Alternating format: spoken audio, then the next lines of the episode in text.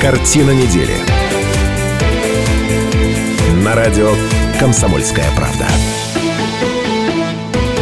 91,5 FM эм в Иркутске, 99,5 в Братске, сайт kp.ru из любой точки мира, сайт радио kp.ru из любой точки мира, телеканал ТВС. Вот все это радиостанция «Комсомольская правда», все это программа «Картина недели». Меня зовут Наталья Кравченко. Здравствуйте, уважаемые, обожаемые наши слушатели и зрители. Сегодня пятница в любимом городе, начало шестого. И профессор Гальфарб сейчас расскажет, зачем мы собираемся в этот день и в это время. А пока он собирается с мыслями, Денис Вячеславович, к вам обращаюсь. Дайте мышку. Очень неудобно так работать.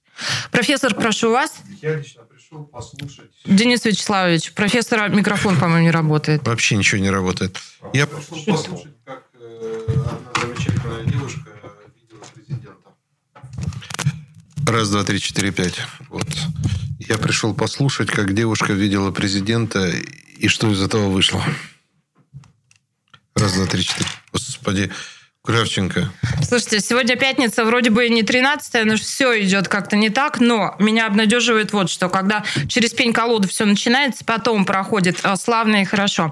Я надеюсь, так будет и сегодня. Про славную девушку сейчас вам расскажу, но прежде скажу о том, что профессор сегодня страшно рад, потому что, а, ну, собственно, кто этот могучий человек? А, доктор исторических наук, профессор Патриарх Кайназович нашей программы автор постоянной рубрики «Как сейчас помню, в 19 веке еще случай был». Все Станислав Гальфар. Это я, здрасте. Человек, у которого жутко дорогие галстуки, как у Путина и как у Мишустина. Сегодня он не в галстуке, а такой он.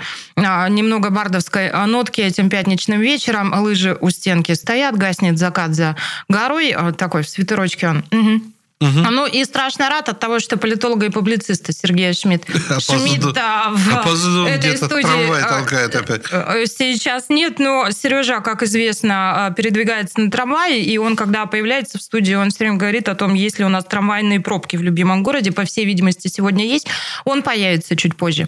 Ну а та девушка, которая Путина видела, если вы нас смотрите в трансляции сегодня, то мы вышли под заголовком «Она Путина видела». Итак, в нашей студии дебютант программы но не студии, мне кажется, были же у нас. А, ну, мы работали в Нижней, по-моему, да, студии нашей в параллельной. Ну, давайте, дебютант а, нашей программы, дебютант нашей студии, как так вышло, уж не знаю. Вопросики, наверное, мы копили, да, профессор, все это время. И все их сегодня будем задавать. Это руководитель регионального исполкома Народного фронта Елена Зубун. Елена, здравствуйте. Здравствуйте. Она сидела напротив Владимира Владимировича. Ну, давайте да. с этого и начнем. Слушайте, сегодня все говорят только про Путина. Ну, впрочем, в нашей стране все всегда и во всяком дне говорят, но а сегодня особенно все обсуждают вышедшее интервью да, с Карлстоном. А вот и Шмидт подтянулся, все, профессор Зря сразу погрустнел, да, и сейчас Читал интервью, видимо. Поэтому, да, Поэтому опоздал. Лена, да. не подсказывайте ему. Не подсказывайте, он именно этим сейчас и оправдается, что он читал интервью, да, смотрел да, да. интервью, разбирал по косточкам. А, ну, так вот. Опоздал пришел. Сережа, скорее, мы уже должны тебя представить, вести в программу и идти к теме. А он сейчас еще расскажет, что он толкал этот самый трамвай. Елена подсказала, как тебе оправдаться за то, что ты опоздал, а что ты читал и смотрел интервью а что у тебя в ухе? Путина. Да, я смотрел. Да. да. Я, между прочим, познакомил все. вас да, с я... самыми важными. Она в это время еще спит, поэтому да? Ну, читала. ладно, давайте... Факт отказа от знакомства с интервью Путиным попрошу занести в протокол. Да? Да. А мы вот со Шмидтом по три раза переслушали все. Да. Под карандаш. И один раз под музыку. Да. Давайте это интервью мы, безусловно, обсудим, но чуть-чуть попозже. А начнем вот с чего. Почему мы Елену пригласили? Потому что мы видим а, в ее а, соцсетях «Слышит сердцем» мое первое впечатление от встречи с президентом очень волновалась. Но Владимир Владимирович человек уникальный, доброжелательный, слушает и слышит собеседника с чувством юмора и сознанием всего, о чем мы говорили. Слушайте, Звучит я не понял, что это цитата, решил, что это Наташа от себя говорит. 70 миллионов. посмотрел на нее. Э, интервью 70 миллионов. Я не доросла смотрела. еще до того, чтобы вот э, так о себе говорить, да, чтобы я описывала. Слушайте, у нас была Маргарита Цыганова, да, относительно недавно, которая тоже, ну, министр наша, которая тоже видела Путина. Я ее спросила, чем он пахнет. А вот можно тот же вопрос? Нет? Сильным, сильным а он дает себя понюхать? Ну, так как Елена, я шучу. Выступаю на микрофон и рассказывайте, что это была за история, что это была за встреча. Это был форум, как я понимаю. Ну, вот вам микрофон, рассказывайте, как это было. 2 февраля в Туле прошел форум «Все для победы», и в заключительный он шел с 31 января вот по 2 февраля, и в заключительный день на общем пленарном, скажем, там сборе выступал а, президент. А до этого у него была встреча с активом. У нас было, наверное, человек 20. И 9 и человек. всего-то? То да, есть вы да. прямо в числе избранных? Да, это спасибо. Я благодарна очень моему руководству, потому что я представляла как бы весь Народный фронт э, всей России. Прикиньте, какой у нас Народный фронт. Да, Могучий. спасибо.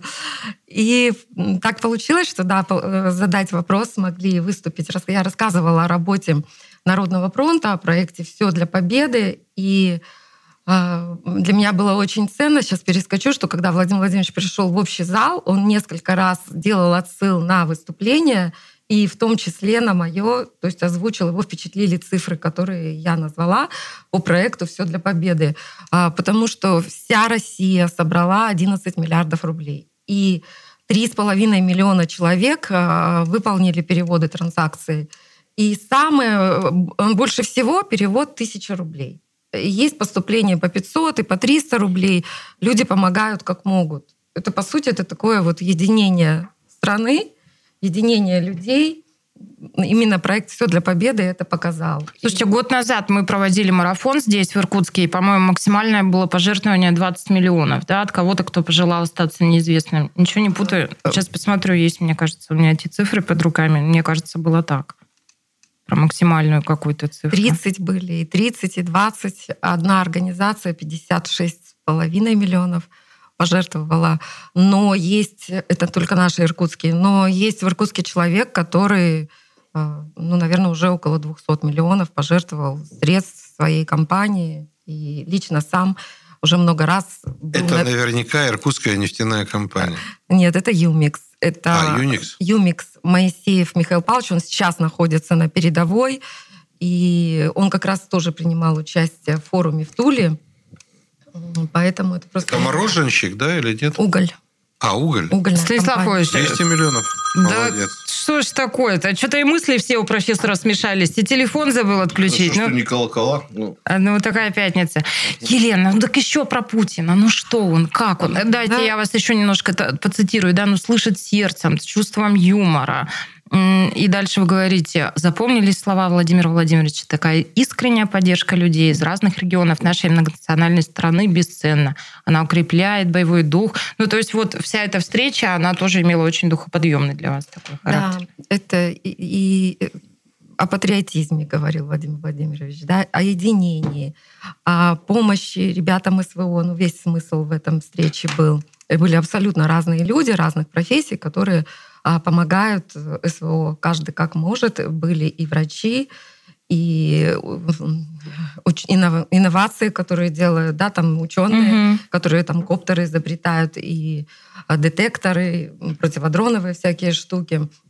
Вот, поэтому а, мне просто безумно повезло, что я сидела действительно рядом, в первом ряду и смотрела в глаза, и я видела реакцию на все выступления, да, и а, когда там один из коллег э, предложение делал, а, вносил о том, чтобы молодым сотрудникам там ипотеку можно было снизить, да, оплачивать. Владимир Владимирович посоветовал завести ребенка молодой семье.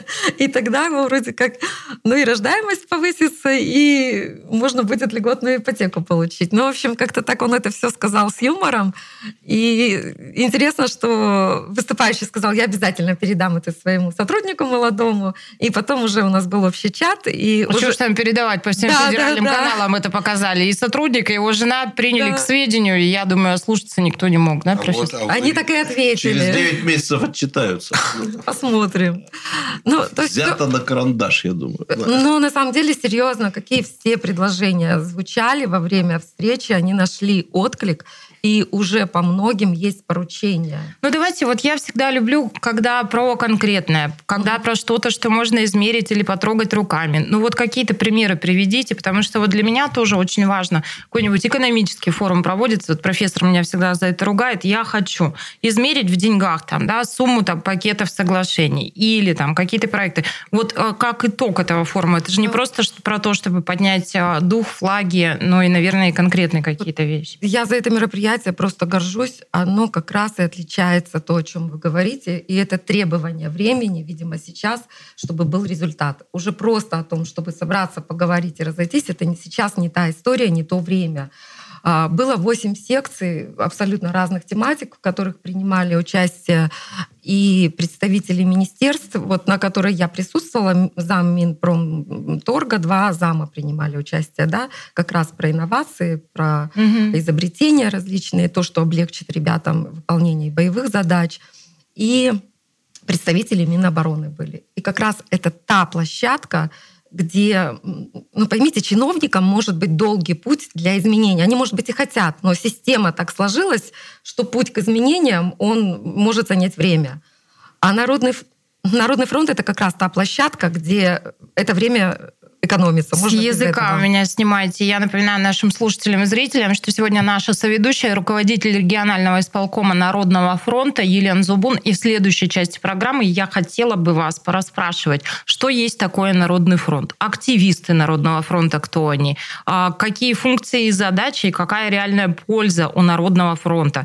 В, в нынешних условиях все понятно. А вообще? Вот обо всем об этом через пару минут вернемся в студию и продолжим. Картина недели. На радио «Комсомольская правда».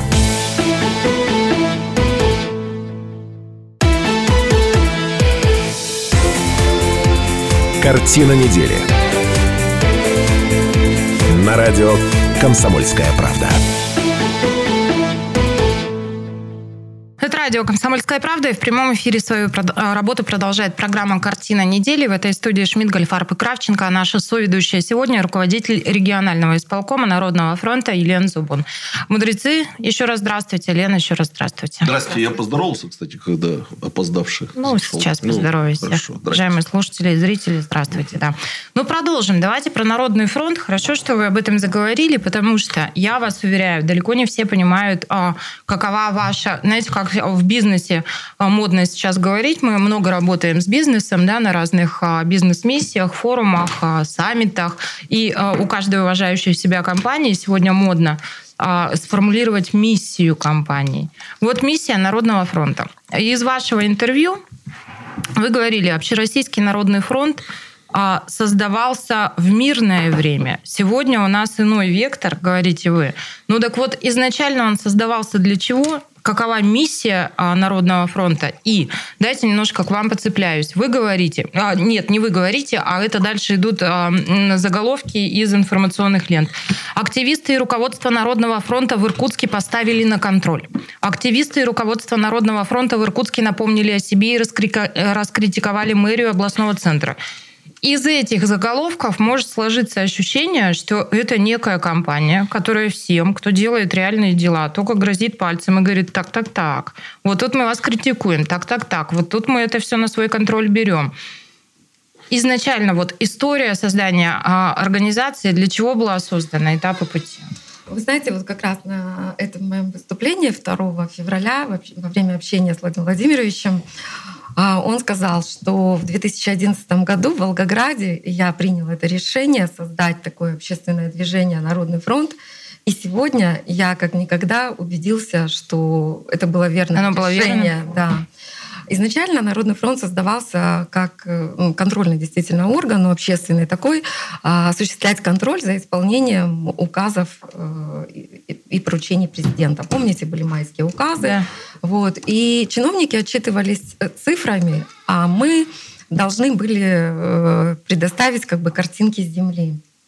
И получается, вроде бы по цифрам все красиво, а реальные истории — жизни, да, люди не удовлетворены. Первый наш такой, такая история, это казачинская, которая легла на стол президенту, это как раз по ветхому аварийному жилью. Когда в селе Казачинское построили э, жилье для переселения, там, я уже не помню, за бешеные деньги, а оказалось оно абсолютно неутепленным, люди там mm. замерзали, ходили в валенках. И, ну, в общем, после нашего приезда туда и после того, когда эта история попала на стол, на стол президенту, его переделали. Утеплили, там сделали входную группу, печку переделали, все. То есть жизнь людей улучшилась. И сейчас у нас есть и проблемная, скажем так, повестка, да, когда люди к нам обращаются э, с проблемами. В этом уже, наверное, три года мы прямые линии президента тоже, скажем так, отрабатываем. И вот в этом году было 24 тысячи обращений от людей из Иркутской области. Угу. Да, поэтому мы работаем из То есть проблемной они не теряются, да, они не уходят в никуда. Слушайте, можно я тогда дурацкий вопрос я задам? Все в, в моем стиле. Ну, Сережечка, можно я спрошу, а потом а, молкаю. Ну... Я про то, что, ну, получается, что необходимость создания Народного фронта была продиктована тем, что а, чиновники не выполняют свои функции на местах, что называется, и мы расписались в том, что, а, ну, какие-то властные структуры у нас э, далеко не всегда ответственны ответственны, компетентны и так далее. Получается так? Нет, чиновники выполняют, но везде есть и человеческий фактор, и ряд еще других обстоятельств. А, потому что ну, есть ряд примеров, когда те же чиновники нам говорят огромное спасибо а, что вы увидели эту проблему. Я помню историю, там э, где-то в Искуте, по-моему, главный врач, он ходил там несколько лет через лужу на работу, и его эта лужа, он не обращал на нее внимания. И когда э, посетители уже, да, пациенты уже сколько там, пытались достучаться, ну, это такой примитивный пример, и он говорит, слушайте, а правда лужа-то есть, а я вот столько лет хожу, и либо он там через ход какой-то ходит другой, да, и я ее не вижу. Ну, это вот самый такой примитивный пример, да. Но многие чиновники, и это я считаю правильно, а, на наше обращение реагируют э, спасибо, что вы нам помогли увидеть, да, угу. и исправляют. Вот хороший пример такой из последних, это мэр Иркутского района, когда мы проверяли школьное питание, и в одной из э, школ Иркутского района ну, была там грязная посуда, не было приборов, холодная еда, э, каких-то там, ну, много замечаний было. И вы представляете, на следующее утро а, Посуду ему? Нет, нет, выходит уже пост у мэра, что там клининговая компания навела порядок. Мэр привез новую посуду, все необходимое оборудование а, для качественного питания. Тему там вопрос взял на контроль по качеству. И действительно в, своем, там, в своей публикации нас поблагодарил. Ну, допускаю, что да, бывает, что на что-то замыливается взгляд. Сережа, я тебе обещала, уступаю микрофон. Да, да нет, я думаю, это будет э, не безинтересно, если я сейчас скажу то, что я думаю по этому поводу. Я понимаю, что Станислав Ильич будет резко и категорически возражать, но очень надеюсь на Как он может возражать во сне резко и, и категорически? Кимарит наш-то. Э, значит, и где-то даже согласие со стороны Наташи. Я бы хотел так откровенно и честно сказать, что Народному фронту поручено то, что раньше делали журналисты, средства массовой информации, потому что вот перечислив все эти темы, вопросы, я думаю, люди старшего поколения не дадут соврать, что при советской власти это работало бы следующим образом. Письмо в газету, письмо позвало в дорогу, Значит, журналист приезжает, обнаруживает, что Фролов там показывает грязную посуду в школьной да, столовой. и так далее, да. Значит, это не безинтересно. Я думаю, что... Ну, давайте как бы без обид это воспримем, но я так, а допускаю, что кажется, наша тут власть... Одно другое не исключает. Мне кажется, что наша власть сделала это в том числе, что она меньше стала доверять средствам массовой информации. А, вон на что ты вот далеко, Профессор, далеко, да, далеко, расчехляйте шашки, ну. Вот. Ну, а второй момент. Я понимаю, что сейчас это сравнение, которое я проведу, оно будет, может быть, что называется, спорным, дискуссионным. Но я это сделаю. Я просто хорошо помню, как Народный фронт, э, так сказать, возникал. Это 11 год. Ну да. Я помню разговоры политологов и политтехнологов, что немаловажно, что никто не мог понять, для чего это придумано. И ходили самые удивительные слухи, что это создается такая запасная единая Россия – и, то, и потом то ли это все сольется с «Единой Россией», то ли это будет как бы такая конкуренция «Единой России» с... С, с «Единой Россией». Да, я там был, так сказать, в местах, где это все обсуждалось. Мы со Станиславом Иосифовичем э, тогда э, принимали участие в работе одного избирательного штаба. Он тоже, наверное, это помнит, но я могу об этом сказать. Ему не обязательно об этом говорить. Вот. Потом постепенно Общероссийский народный фронт нашел себя продолжу настаивать на том, что, наверное, он, ну, отчасти, давайте согласимся, он занял то место, которое СМИ как бы занимает во многих обществах. Я понимаю это так. Еще раз извиняюсь за отдаленную аналогию. Когда-то Владимир Ильич Ленин, выстраивая государственную плановую экономику, или там ученики его, придумали социалистическое соревнование, поняв, что когда рынка нет, но вот чтобы не было вообще этого элемента состязательности, система вообще не будет работать. Ты, Наташа, Поэтому соцсоревнования слышала про такое, да? Соцсоревнования придумала Со... комсомольская да, правда. соцсоревнования комсомолка придумала комсомольская, э, прошу прощения, соцсоревнования. Вот я допускаю, что поскольку, ну, я буду вещи своими именами называть, у нас вертикально организованная страна, у нас вертикаль власти и тому подобное, но есть некое понимание в верхах, что э, если система будет насквозь бюрократической, она перестанет работать она перестанет работать. И поэтому по российским правилам в других странах так не делают. В других странах Э, в том числе недружественных, такие проблемы решаются средствами массовой информации и беспартийной конкуренции.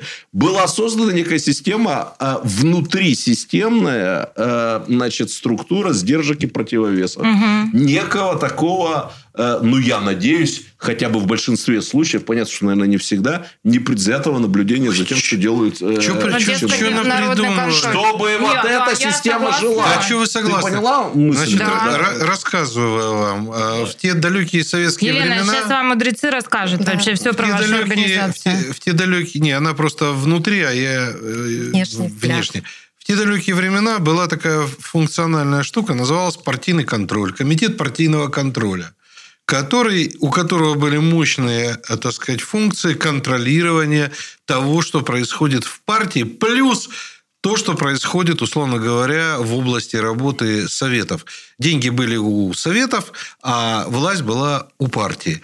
Вот этого звена не хватало. Потому что... Ну, кстати, интересное сравнение. Да, да интересно. Да, да, э, этого звена не хватало. Что такое э, сегодня Народный фронт? В моем понимании, это менее э, функционарная система с более свободным передвижением. Вот ну, то есть есть функционеры, а это менее функционерная компания. Да, вот я примерно об этом и говорил. Но да, это да. искусственная, но все-таки, видимо, хотя бы частично эффективная попытка создать некое напряжение в системе, Безусловно. чтобы она жила и работала и, и еще, умирала. И вот еще один момент очень важный. Вспомните, в 2011 году «Единая Россия» была не в лучшей форме. вы продолжите. Более с того, тоской и безнадегой наша соведущая а, Елена Зубун, руководитель регионального исполкома Народного фронта, смотрит на мудрецов и думает сейчас о том, что зачем вы меня взвали в программу, если Нет. сами все за меня Нет, расскажете. Ну, а, собственно, время новостей на нашей станции. Давайте послушаем, что в эти минуты происходит в любимом городе, в регионе, в стране в мире, а после вернемся в студию и продолжим. Картина недели. На радио «Комсомольская правда».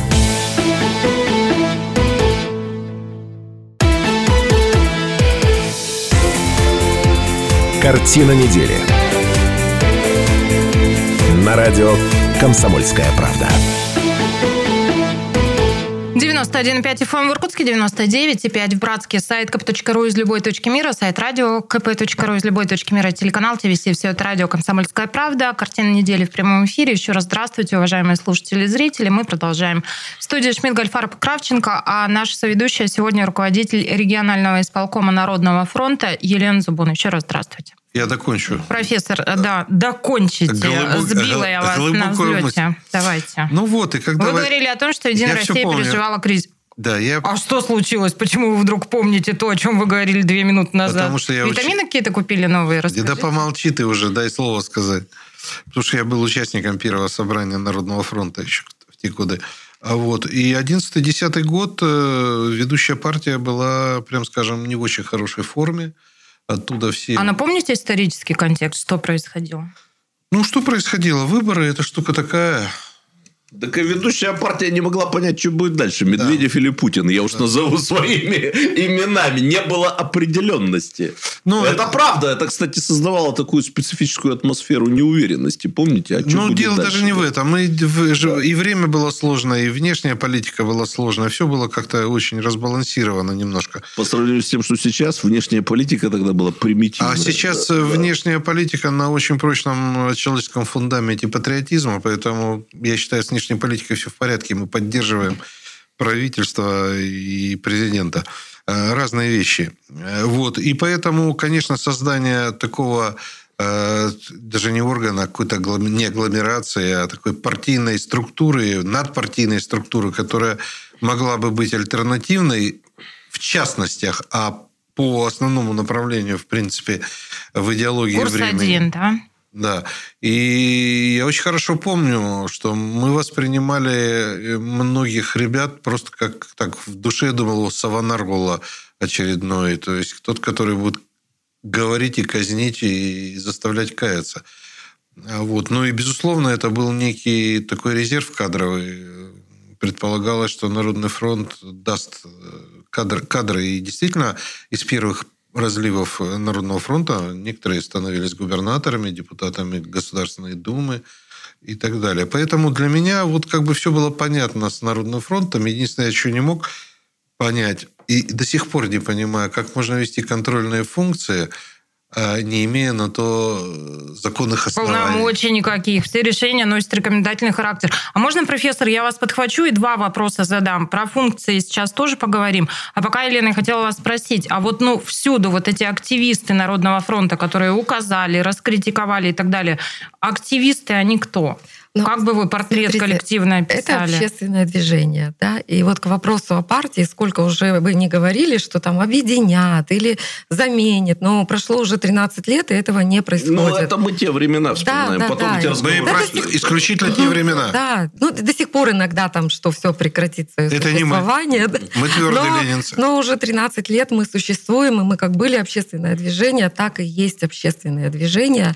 У нас нет членства, как, как в партии да, и у нас... этих взносов нет? Нет. Членских взносов? У нас есть участие в движении. Участвовать в движении можно там либо экспертом, либо активистом.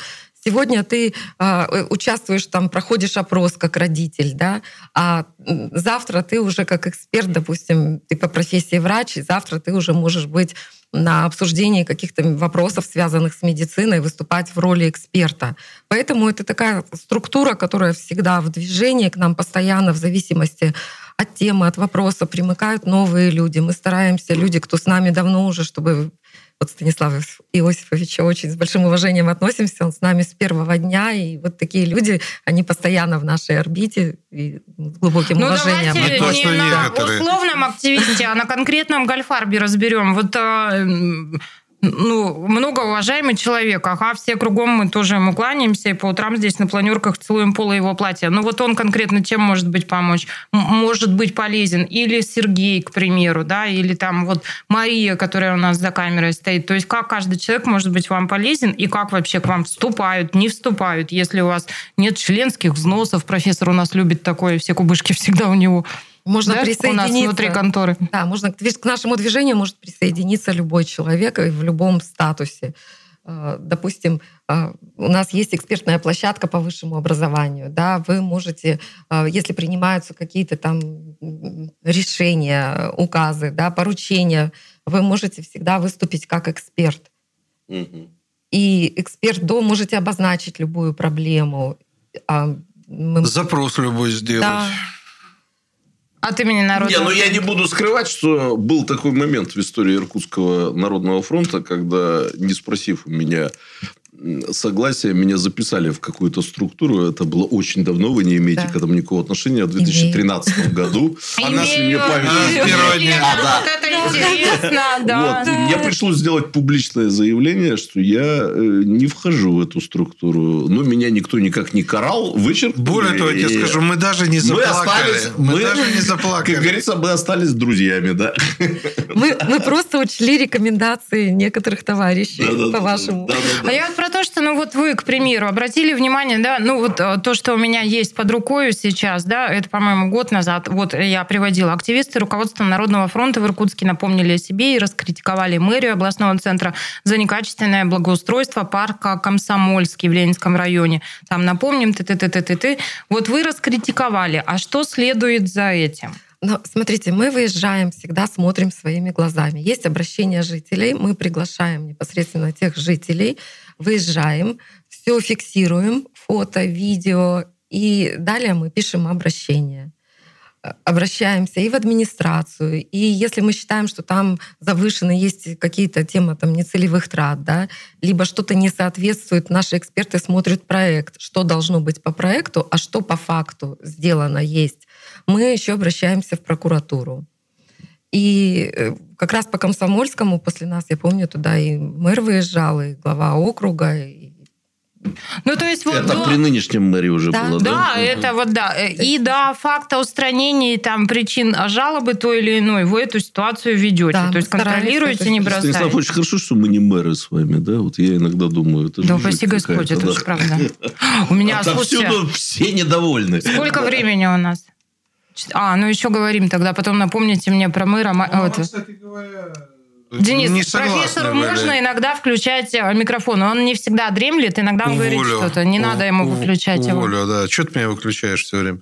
Ну, я помню эту историю с парком Комсомольский. Мне кажется, да что... я не конкретно про это. А я, я конкретно, про алгоритм что... работы народного Мне фронта. кажется, что это был перебор, потому что у каждого парка Комсомольский есть там район, есть управа, есть много людей. Это же, кстати, второй Иркутск, да, по-моему? Да, Ленинский Ц... Цыбановой уже нету, ее уволили, поэтому ничего вслух не скажешь.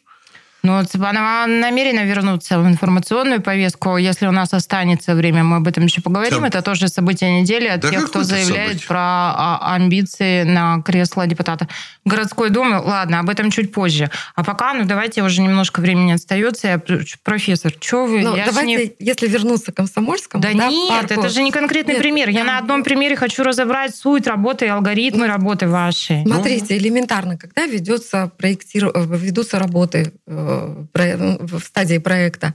Есть вот веками натоптанные людям, это старый парк, людям проложенные а, ну тропинки. Да, ну да. Да? В урбанистике как, это прямо целая делают, отдельная история. Да, да, как делают в других регионах, поднимают коптер, делают съемку и проект привязывают к месту.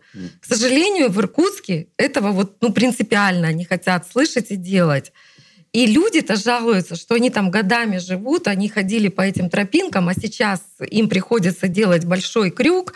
А на, когда мы приезжаем и на входе огромные лужи, а дворники просто сидят где-то там в глубине и курят, я понимаю, может быть, это человеческий фактор, а люди даже не, она не может зайти в этот парк, потому что огромная лужа. Мы даже там, может быть, в какой-то вот, степени это был хайп. Вот я против того, чтобы организацию, в общем, политическую, которой вы являетесь, превращать хозяйственно-надзорную. Вот это суть это... моих вопросов. Это политическая организация или это хозяйственно-надзорные ну, функции? Или о чем все это зависит, все-таки? Все зависит от того, в какую сторону они смотрят. Слушайте, ну в какой конве, да, мы сейчас живем и в какой парадигме? Об этом подробно будем говорить после ну, большой как перемены. Кто про лужи-то скажет? Еще Что? раз повторяю. Про лужи-то кто скажет? Э, СМИ любят мэра, они не обратят внимания на лужи. А, а Народный фронт может, правильно говорю, Елена? Да, да перестаньте, нет, просто все же говорится, как говорится, но за что посадили? За интонацию. Все же зависит от Неплохо интонации. повернул разговор Станислав Ильич. Повернул. Про СМИ и мэра. А у нас ежевечерний созвон со старушкой-матерью. Вчера она сказала, я так горжусь Русланом Николаевичем. Я говорю, а что вдруг случилось? Она живет в Тайшете на минуточку. И в Иркутске ни дня не жила, только когда гостит у меня. Я говорю, что случилось? Я про его позицию и высказывания по поводу вот, безнадзорных животных. Я говорю, ну, в общем, да, мать, я с тобой солидарна и согласна, и нелегко ему с этой позиции придется, но сегодня из Искута мы видим кадры. Последний у меня вопрос а, в этой части программы, он, а, можете ответить а, односложно. А когда-нибудь вам лично поступали какие-то угрозы? Ну, мне было лично, такое, что мне лично вы для кого-то были занозой? Мне лично нет, но в плане именно угроз не было. Но разговоры были. А нехорошими субстанциями поливали в интернете? Бывало? Сколько угодно. Такое бывало. А как вы реагируете на это? Спокойно. Да. Меня так всегда обижают, когда про меня что-то плохое пишут, и что мне кажется несправедливым. Я вот прям царапаюсь. А вы нормально воспринимаете? Вы знаете, я про себя все сама знаю. Мои близкие люди, чье мнение для меня важно, про меня все знают а остальное мнение это мнение интересно. Это Она с президентом рядом сидела. Ну да, на Путина видела. Ну, у нас, друзья, сейчас большая перемена. Я напомню, что у нас а, соведущая сегодня руководитель регионального исполкома Народного фронта Елена Зубун. Мы продолжим, а профессор пока пьет пустырник. Картина недели. На радио «Комсомольская правда».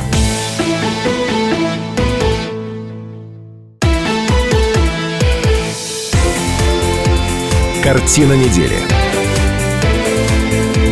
На радио «Комсомольская правда». 91,5 FM в Иркутске, 99,5 в Братске, сайт kp.ru из любой точки мира, сайт радио kp.ru из любой точки мира и телеканал ТВС. Все это радиостанция «Комсомольская правда». Все это программа «Картина недели». Мы вышли из большой перемены. Еще раз здравствуйте, уважаемые, обожаемые слушатели и зрители. А, мы продолжим работать. Профессор Гальфаров выпил пустырнику, и поэтому ну, вполне себе вот можем... правильно, пустырнику и или продолжать. Да. Меня зовут Наталья Кравченко, а мои соведущие сегодня доктор исторических наук профессор Станислав Гальфарб. Добрый вечер под, как ты, ты раньше говорил, под шмыгой, да? Под пустырником. Точно, точно, мы когда-то говорили. Политолог, публицист Сергей Шмидт. Здрасте. И наша соведущая сегодня руководитель регионального исполкома Народного фронта Елена Зубун. Которая видела президента. Ну, давайте с этого и начнем. Мы сегодня идем в трансляции во всех а, сообществах «Комсомольской правды» под заголовком «Она Путина видела». Да? Ну, мы вспоминаем да, эту книгу. А, и Путина она видела 2 февраля, да, был форум. Ну и давайте, раз уж про Путина мы сегодня говорим, вообще как-то не принято у нас вроде обсуждать громкие федеральные темы, но я полагаю, нашим слушателям и зрителям крайне интересно ваше мнение. Это то, что сегодня обсуждают все, и в федеральном эфире «Комсомольской правды» все высоколобые эксперты уже высказали свое мнение и будут высказывать еще не один день. Но с пиететом отношусь и к вам, мои дорогие мудрецы, неврастенники, и наши соведущие, поэтому и вас прошу. А, просмотрели ли вы... Не, просмотрели плохое слово, да, в данном контексте. Надо говорить, посмотрели ли вы, законспектировали ли вы а, интервью а, Путин Картсон и что а, скажете об этом? Давайте поделимся, обменяемся эмоциями, впечатлениями, наблюдениями. Обозначьте тематическую линию. Да. Я посмотрел и прослушал э, дважды. Первый раз я на компьютере прослушал, когда частями выдавали.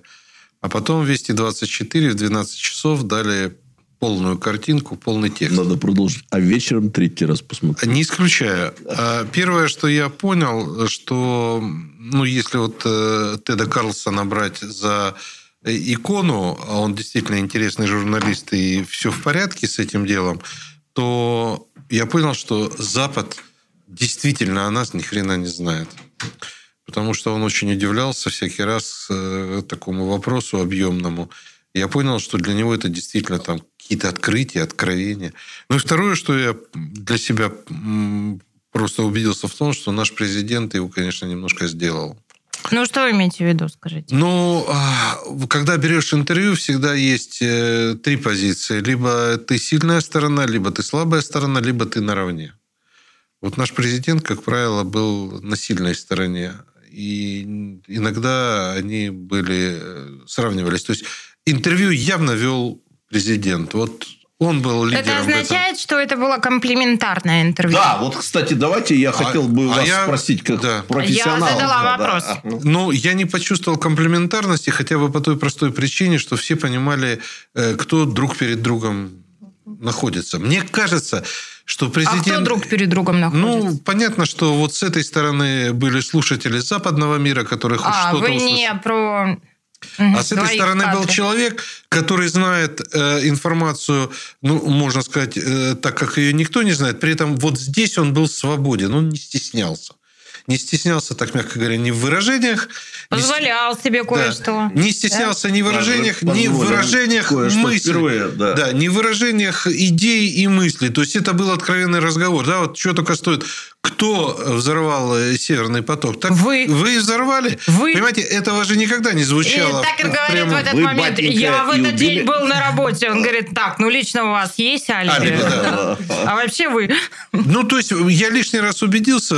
Сейчас, конечно, конечно, все будут клясться в любви президенту, но я искренне скажу, что многие вещи мне показались абсолютно свежими. И э, вот когда он ведет пресс-конференции, понятно, что там ответы как бы мне заранее понятны, а все ответы в позитиве будут, вопросы все будут решены. А здесь все-таки перед тобой журналист, э, такой классический журналист, прожженный уже, за которым, извините, аудитория там в десятках, сотнях миллионов человек. И я пятерку ставлю за это интервью президенту, который был ведущий. Он был ведущий в этом интервью. Mm. Такая моя гипотеза. Ну, я бы так сказал. Э, один момент я бы подправил как бы в ответах нашего президента. Все-таки 25-минутная лекция об истории – это много, это длинно. Э, может, каким-то американцам будет интересно это все Сейчас минутка лектора. Да-да-да, я понимаю, э, как преподаватели, вы знаете, что есть у меня такой грех, как у вашего радиоколлеги, да, ну, то есть, как бы многословно длинно говорить. Вот мне показалось, э, что ну, давно известно, Путин живет как бы вот этой вот историей российско-украинских отношений, историей России. Э, Макрон жаловался, что как-то он позвонил Путину, а тот ему лекцию прочитал по истории. Ну, и тот Владимир Владимирович, будем откровенны, не удержался. Причем несколько раз попросил по-моему, минуту, а вышло 25 минут. Ну, Я мы, не то, что по-человечески его... Потому что мы да, сами вот такие. Да, а понимаю, тут уж было важно, правда, хорошо, профессор? Да. Значит, э, я два-три момента отмечу, пожалуй, если вы позволите. Значит, э, в первую очередь, э, я хотел бы сказать, что это сам по себе очень интересный формат, когда лидер значимой державы ну, обращается к аудитории другого государства. Потому что тут уже слышны какие-то голоса, вот сейчас, собственно говоря, такой голос раздался. А что он тут опять все разжевывает? Да ничего он нового не сказал. Mm-hmm. Ну, как бы люди-то не понимают, что вообще-то адресат вот этого интервью, Станислав Ильич, давайте адресат мы прямо вне скажем, контекста, да? Это американская и западная Так, а я об этом и сказал, что... Это попытка разъяснить как бы позицию и лично Путина, и позицию э, России. Ну, вот так прям вот из первых уст, чтобы это не из каких-то СМИ, извините, не обижайтесь, узнавал простой американский реднек, значит, что там Россия хочет, а вот прямо из уст президента. Я допускаю, что одна из целей этого интервью была, была показать, что президент у нас вот такой вот бойкий живчик, находится ну, давайте я уж обойдусь форме? Без, вот, в хорошей очень форме, ну, с поправкой на возраст. Причем во всех формах. Да, и это такое завуалированное предложение американцам вспомнить о том, что у них по Белому дому ползает то ли живой, то ли не очень живой человек. И вообще, это нормально ли, что они собрались его избирать на второй срок? Я допускаю, что прозвучат обвинения в очередном вмешательстве в американские выборы. Вот после этого интервью. Потому что я так себя воображаю американским гражданином. Ну, наверное, вопросы были, буду ли бы, потому что ну, разница с Байденом просто э, кричащая, я бы даже сказал.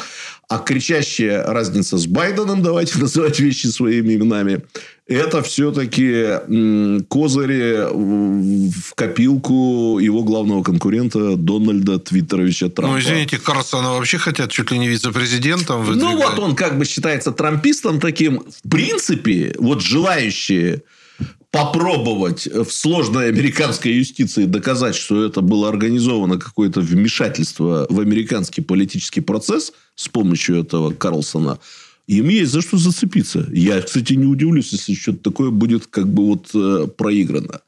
Но самое важное для меня, это может быть там не самое популярное для многих из тех, кто нас слышит, я все-таки исхожу из того, что нынешний конфликт – это не Третья мировая война, и он не может разрешиться абсолютной победой никакой из сторон. И то, что у Путина рефреном звучала готовность к переговорам, что рано или поздно надо будет все-таки сесть и по-нормальному поговорить, договориться, раз дело дошло до нынешнего положения дел, которое все-таки сам Путин не считает нормальным то, что сейчас происходит. Вот что политика дошла до этого, мировая политика. Мне показалось это важным. Это вот лично для меня самый выигрышный момент этого интервью, что Байден, как вы знаете, говорит совершенно другие вещи. Его не интересует ни кровопролитие, ни жертвы, ничего. Он там говорит о нанесении стратегического поражения России. Это дословная цитата из него и тому подобное. Здесь же речь идет о том, что мы будем договариваться. То есть, рано или поздно это все закончится э, какими-то переговорами. Э, он же там, по-моему, прямо так и сказал, пусть они отменяют на Украине принятый им закон, что они ни с кем не будут договариваться. И мы сможем поговорить. У нас была возможность. Тут очень тонко Путин это напомнил. Я думаю, американский зритель об этом не знает, что кровопролитие могло быть остановлено в марте 22 года. Вот об этом редко думают. И то, что оно не остановлено, было это однозначная вина уже не российской стороны, а противоположной стороны, включая Тут у Путина это хорошо прозвучало. Э, значит, э, что Борис Джонсон это все устроил, и где теперь тот Борис Джонсон? Ну, лишний раз напомню, что наш с Наташей хороший приятель москвич еще летом рассказал о роли Бориса Джонсона во всей этой истории, поэтому я так ему регулярно сообщаю о том, что молодец, близок к инсайдам. В Иркутске об этом никто не знал, по-моему. Вот э, так э, бы я сказал, но поскольку все присутствующие ценят юмор вообще как таковой, я к путинскому юмору мы привыкли. Он, э, может быть, там для кого-то чрезмерно острый, э, горяченький такой. Ну, с этим все в порядке. Но мне и чувство юмора Карлсона понравилось. Я был на работе, там, не взрывал эти самые потоки. Он оценил эту отличную шутку. Мемом станет про ток-шоу. Карлсон же это оценил, mm-hmm, как бы да. сказал, что я буду пользоваться этим. Ну, вот так, собеседники, короче, нашли друг друга. Вот, враги недовольны, сильно недовольны. Я посчитал, что только не творится вокруг этого интервью. Так, миллионы. Я думаю, еще очень долго мы будем обсуждать то, что произошло после. Ну, а через пару минут мы продолжим говорить обо всем об этом в этой студии. Картина недели. На радио «Комсомольская правда».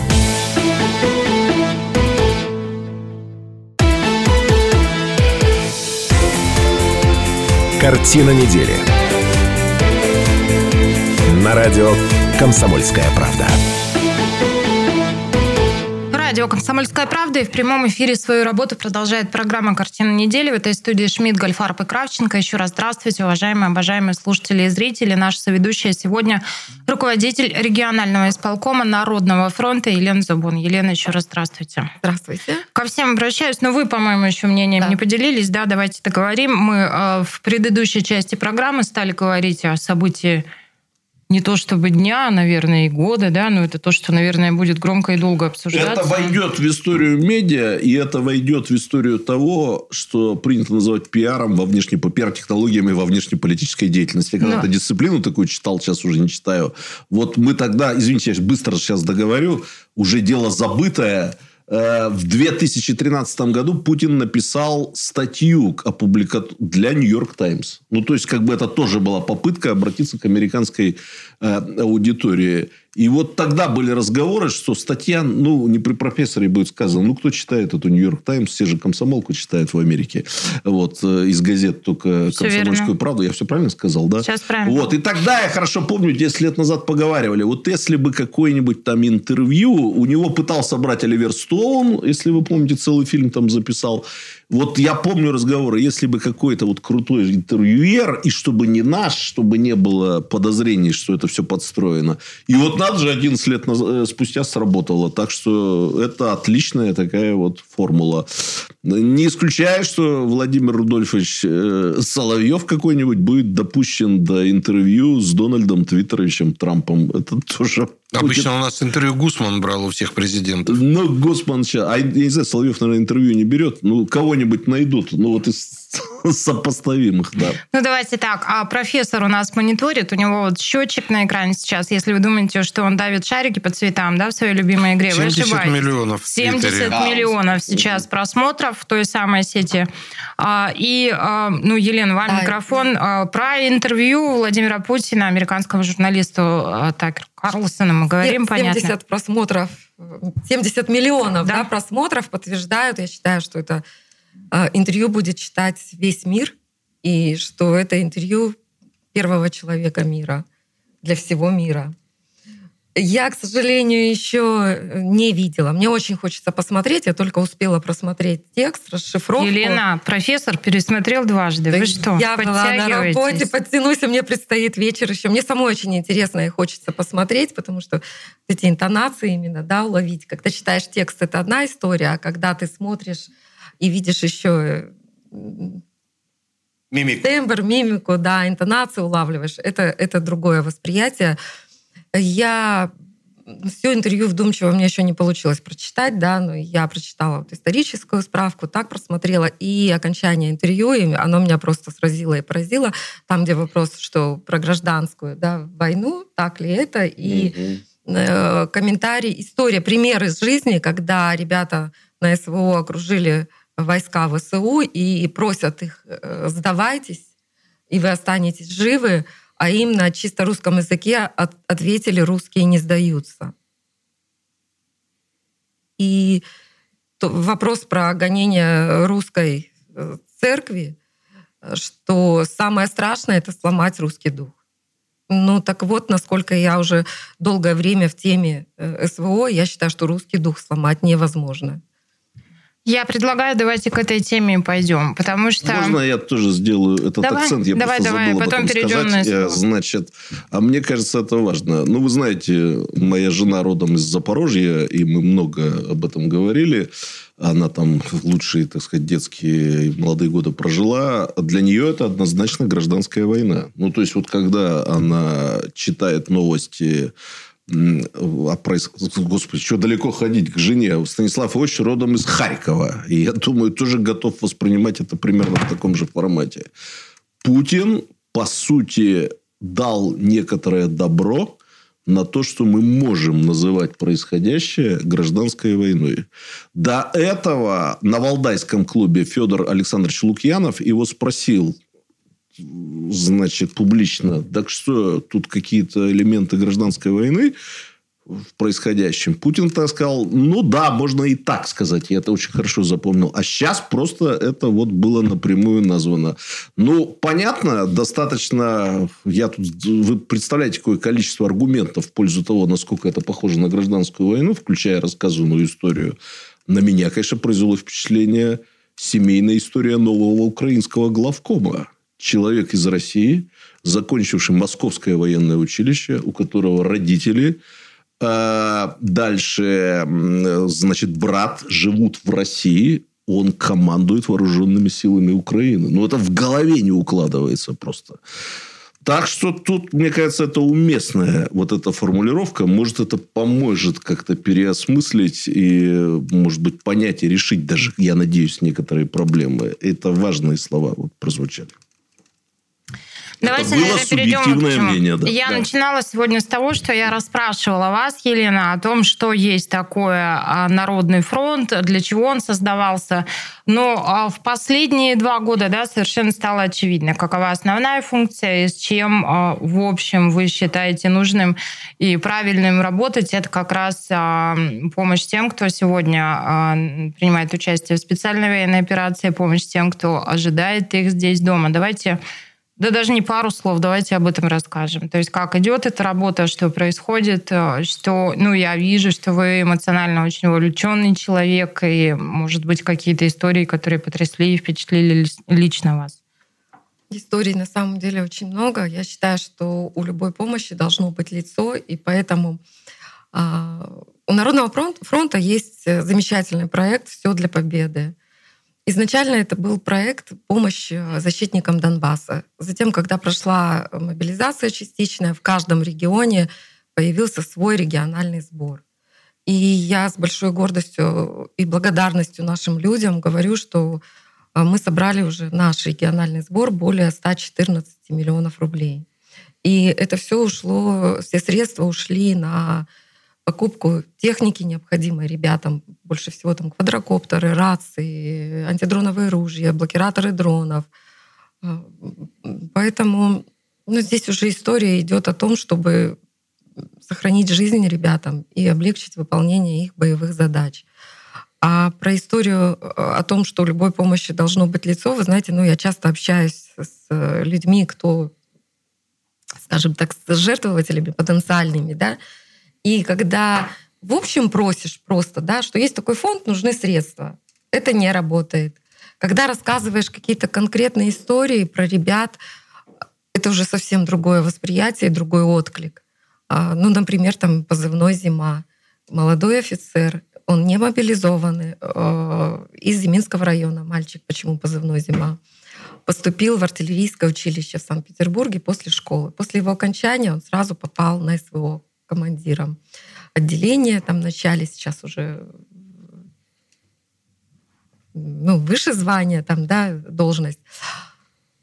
Когда я спросила, почему он выбрал этот путь, он сказал, что с детства перед ним был портрет его прадеда, который участвовал в Великой Отечественной войне, который имеет там боевые ордена, орден мужества. Там. И он решил, что я тоже стану военным и получу этот орден. Так вот, он в 25 лет уже получил не один такой орден и спас э, своими решениями, там, поступками жизнь многих людей. И ребята они, казалось бы, простые ребята, да, обычные, наши родные. И им тоже страшно, когда спрашиваешь, там шлют видео, да, что вот, вот тот же Зима, он сбил там бабу Ягу, два, две ночи ее караулил, и наконец-то получилось, они э, сбили эту бабу Ягу. И я спросила, как тебе страшно, когда дрон, увидела, да, да, да, такой начиненный взрывчаткой. И он честно мне ответил, страшно, хочется, когда она над тобой летает, хочет вжа... хочется вжаться в дерево и чтобы ну, остаться незамеченным. И несмотря на этот страх, там, первый свой орден он получил, что, как говорит в кино, военном полз по минному полю, чтобы установить связь, чтобы могли дать точные координаты, и вот артиллерия могла сделать точный выстрел. И у него это получилось. Это наш земляк из Зиминского района. Ну, вы же там бывали многократно. Сопровождали грузы, как я понимаю, гуманитарную помощь, да? Ребята всегда очень рады, спрашивают, а как там относятся к нам? И когда говоришь, что много людей вам помогает, что вы даже не представляете, э, сколько людей объединились и вот приносят эту гуманитарную помощь, поддерживают вас, а, для них это очень важно. Сразу меняется тепло в глазах, появляется улыбка, и важно, вот, чтобы именно частица, что это из дома. Откуда-то из других даже регионов тоже гуманитарка бывает. Это да, это хорошо, это важно. Но когда они получают свою, именно там даже не из Иркутской области, а из той деревни, откуда он, да, это, это как будто вот, говорит, дома побывал, как будто это родные люди с любовью все собирали, представляют. Когда и чем все закончится? Закончится точно нашей победой, ребята настроены на победу. Я 9 мая в прошлом году проводила с ними, и а, ребята сказали мне такую вещь, почему-то это время выбрало нас как в 45-м когда-то выбрала наших э, прадедов и дедов. И они победили, и мы точно обязательно победим. Тем более вот с такой поддержкой тыла. Время новостей на нашей станции. Послушаем, что в эти минуты происходит в любимом городе, в регионе, в стране и в мире. Вернемся в студию. Продолжим. Наша соведущая сегодня руководитель регионального исполкома Народного фронта Елена Зубун. Продолжим через пару минут. Картина недели. На радио «Комсомольская правда».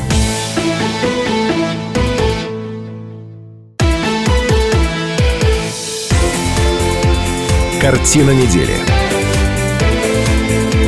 на радио «Комсомольская правда». Радио «Комсомольская правда» и в прямом эфире свою работу продолжает программа «Картина недели» в этой студии Шмидт, Гольфарб и Кравченко. А наша соведущая сегодня руководитель регионального исполкома Народного фронта Елена Зубун, которая выходит с объявлением. Я приглашаю всех 22 числа 18.30 на благотворительный вечер «Путь к победе».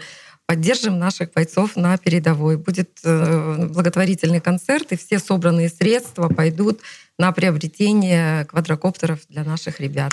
А тут важно еще вот что. А что там в содержательной части? Потому что если бы вы сейчас сказали, что с песней выступит профессор Гальфарб, то, конечно, весь город бы сказал «Упаси Господь», и никто бы не пошел. А что там будет? Да, ну, вот... профессор не будет петь, мы должны об этом сказать, и поэтому не, ну, приходите, пожалуйста. В чем особенность этого концерта, что помимо профессиональных музыкантов, которые тоже будут там, будут выступать еще и чиновники, депутаты законодательного собрания, просто обычные люди будут выступать. Э. Вот, Кравченко, ты так вела концерты эти, что тебя даже не позвали вести. Так мне кажется, и вас не позвали.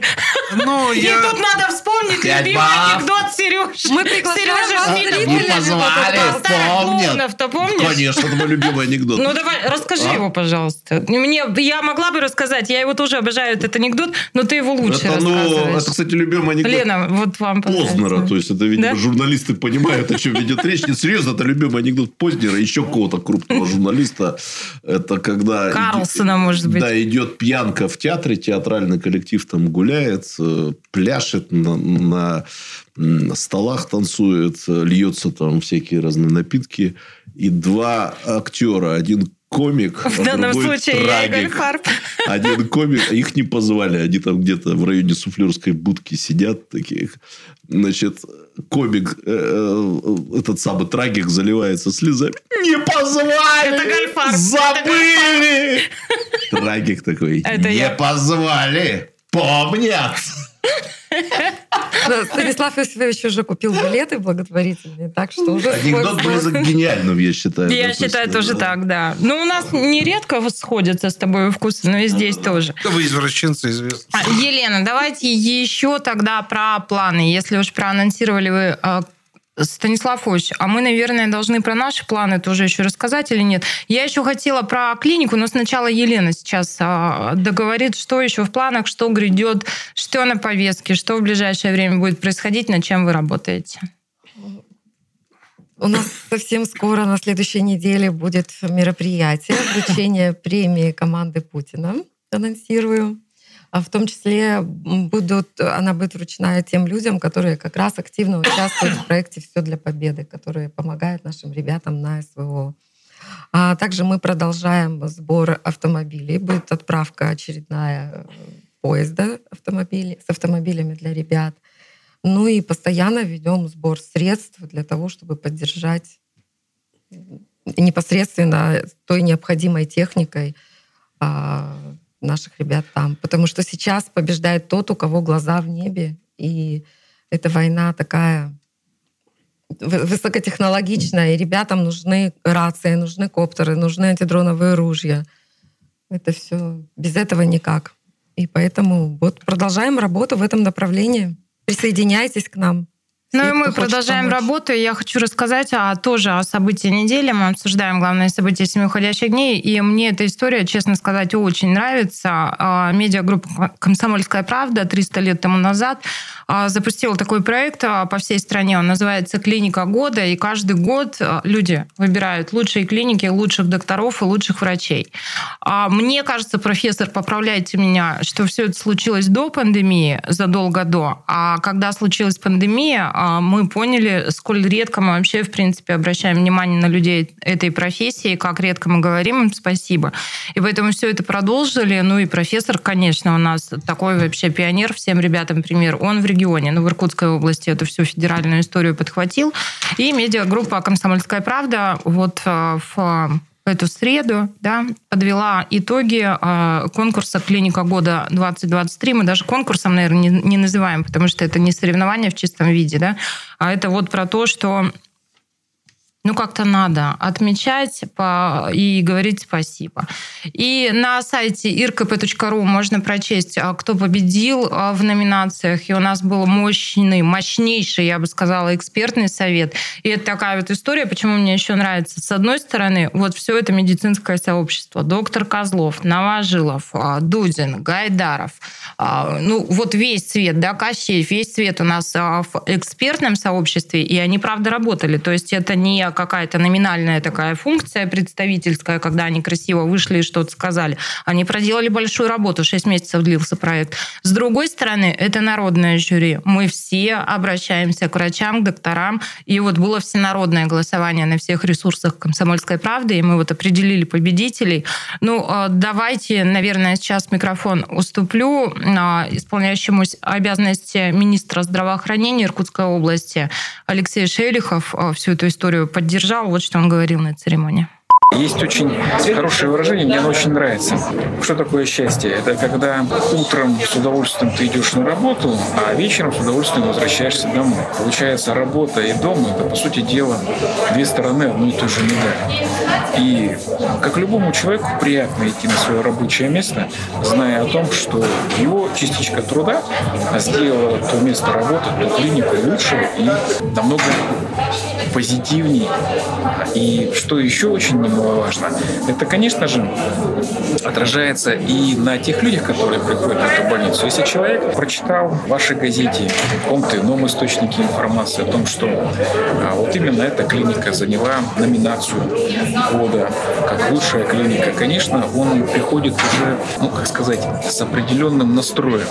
А настрой в нашем врачебном деле это тоже очень важно, поскольку в медицинском деле. Очень важно, поскольку, поскольку если человек уже нацелен на то, что здесь ему помогут, это уже ну, процентов 50 успеха. То есть он будет воспринимать слова врача, слова медсестры, работу врача, работу медсестры уже с тем настроем, что ему обязательно помогут. Ну, это Шелихов. И давайте еще успеем, профессор, давайте Гайдарова еще послушаем. Да? А, доктор медицинских наук, профессор, главврач факультетских а, клиник Гайдар Гайдаров. Вот что сказал он. Жители Иркутской области должны услышать результаты конкурса от известных людей, профессоров, главных врачей, те, кто сегодня могут дать оценку лучшим среди лучших. И вся правда в том, э, что у нас есть, оказывается, нормальные, порядочные, честные врачи, которым можно доверять. И я считаю, что, в принципе, у нас на 90% хорошие, добрые врачи. Надо просто им доверять. Надо просто заниматься своим здоровьем и советоваться с врачами. Ну, по крайней мере, у меня так все налажено. Самолечением не занимаемся? Самолечением ни в коем случае. Интернет, там еще что-то. Ребята, давайте мы займемся тем, чтобы доктор посоветовал.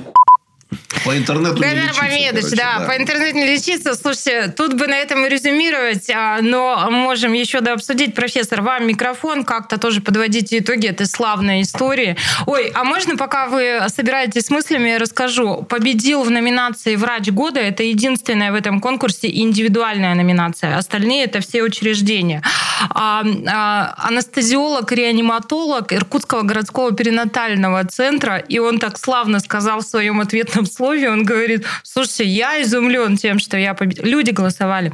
Я изумлен тем, что я победил, потому что, говорит, обычно анестезиологов, реаниматологов никто не замечает. Не знаю, да. Конечно, потому что, ну, кто провел твою операцию? Там, доктор Иванов. И все говорят, хвала Иванову. А кто вообще вот это все сделал? И он говорит, благодаря вашей премии анестезиологи вышли из тени хирургов.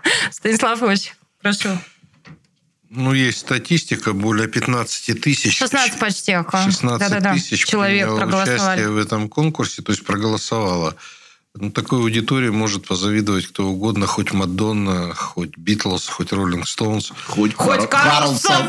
Сережа! Хоть Карлсон. Вот, поэтому это замечательный конкурс. И я, честно говоря, не очень им удовлетворен, потому что я хотел бы красную дорожку на улице, я хотел бы, чтобы это был хороший зал театральный, куда бы эти люди смогли прийти, и чтобы вот в такой торжественно-праздничной атмосфере собрались и главные врачи, и руководители области, и те, кто отвечает непосредственно за медицину.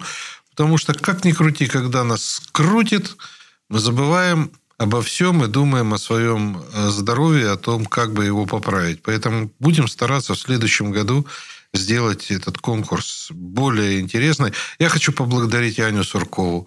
Это, наверное, беспрецедентный случай. Мы вообще-то конкуренты, но она позвонила, она написала, она дала рекламу нам э, хорошую. Аня вот сама вам позвонила?